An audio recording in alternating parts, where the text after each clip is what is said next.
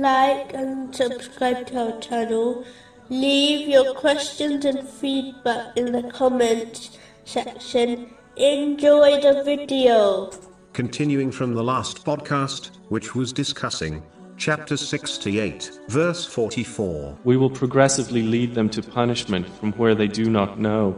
Some Muslims make unnecessary, lawful life choices, which eventually led them to doing unlawful things. It is important to understand a narration of the Holy Prophet Muhammad, peace and blessings be upon him, which discusses this mentality. It is found in Jami At Tirmizi, number 1205. It warns that when one journeys close to a forbidden zone, even though they are still in a lawful area, a time may come whereby they take an incorrect step and end up in the forbidden zone. This is like the person who spends time with others who smoke, even if they do not smoke themselves, but with the passing of time, smoking will seem normal to them, which is one step closer to them becoming a smoker. Similarly, when one excessively indulges in unnecessary lawful things, they move that much closer to the things which are unlawful,